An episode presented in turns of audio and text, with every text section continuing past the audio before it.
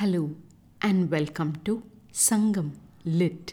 This is Nandini Karky, and in this episode, we relish alluring imagery from the natural world as depicted in Sangam literary work Kurunthogai 284, penned by Milai Vel Tittanar.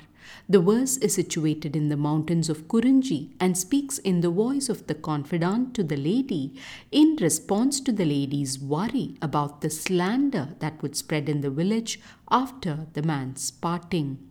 பொருத யானை புகர்முகம் கடுப்ப மன்ற துருகல் மீமிசை பலவுடன் one செங்காந்தல் அவிழும் நாடன் அரவன் ஆயினும் அல்லன் ஆயினும் நம் இயேசுவரோ தம் இலர் கொள்ளோ வரையின் தாழ்ந்த வாழ்வெள் அருவி கொன்னிலை குரம்பையின் இழிதரும் இன்னாது இருந்த இச்சிறுகுடியோரே Don't you worry about those senseless people seems to be the core thought here.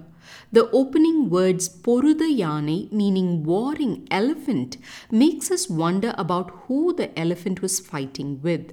In Mandra Turugal, we glimpse at a huge rock in the village center. That picturesque flower of the mountains makes an appearance in Sengandal or flame lily.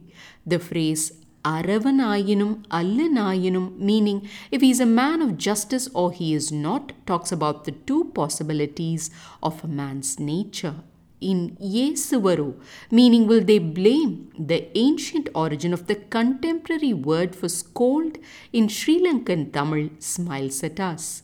While scolding is called as Tittidal in contemporary mainland Tamil, the Tamil people in Sri Lanka, now spread all over the world, continue to use the word Yesudal for the same. Fascinating how Sangam Tamil still lives on in the lingo of these islanders, echoing a bond that goes back millennia.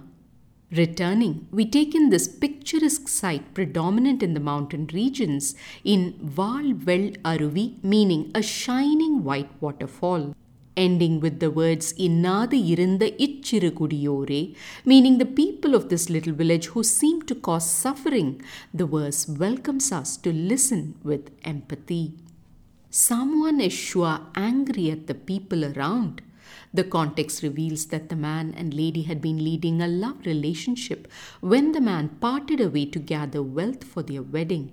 As days pass by, the lady starts to worry that if the man does not return in time, the village folk would spread gossip about her relationship with the man. In reply to these anxious words of the lady, the confidant says, Akin to a battling elephant's dotted face appears a rock in the village center, atop which glowing red flame lilies blossom in the land of the Lord. If he's an honest man or not, why should they talk ill of us? Don't they have any sense of their own? Coming down from the mountains, the shining white cascade flows down near the huts thatched with abundant leaves in the small hamlet with people who are not good to us. With these words, the confidant tells the lady that no matter what the townsfolk talk, she should pay no attention to that. Whatever be the era, don't bother about what others say is the way to be. Let's explore how the confidant conveys her views in this regard. She starts by talking about the spotted face of an elephant back from battle, only to say that's how a rock above which flame lilies burst into bloom looked like in the man's land.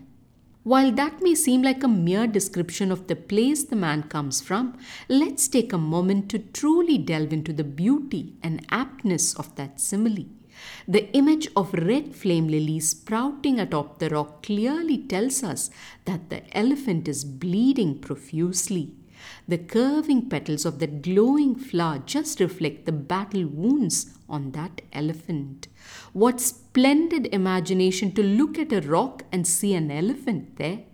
When we head back to the verse, we see the confidant talking about the possibilities of who the man could be. Whether he was an honest man of his word or if he was not, why should the others blame the lady? The confidant asks.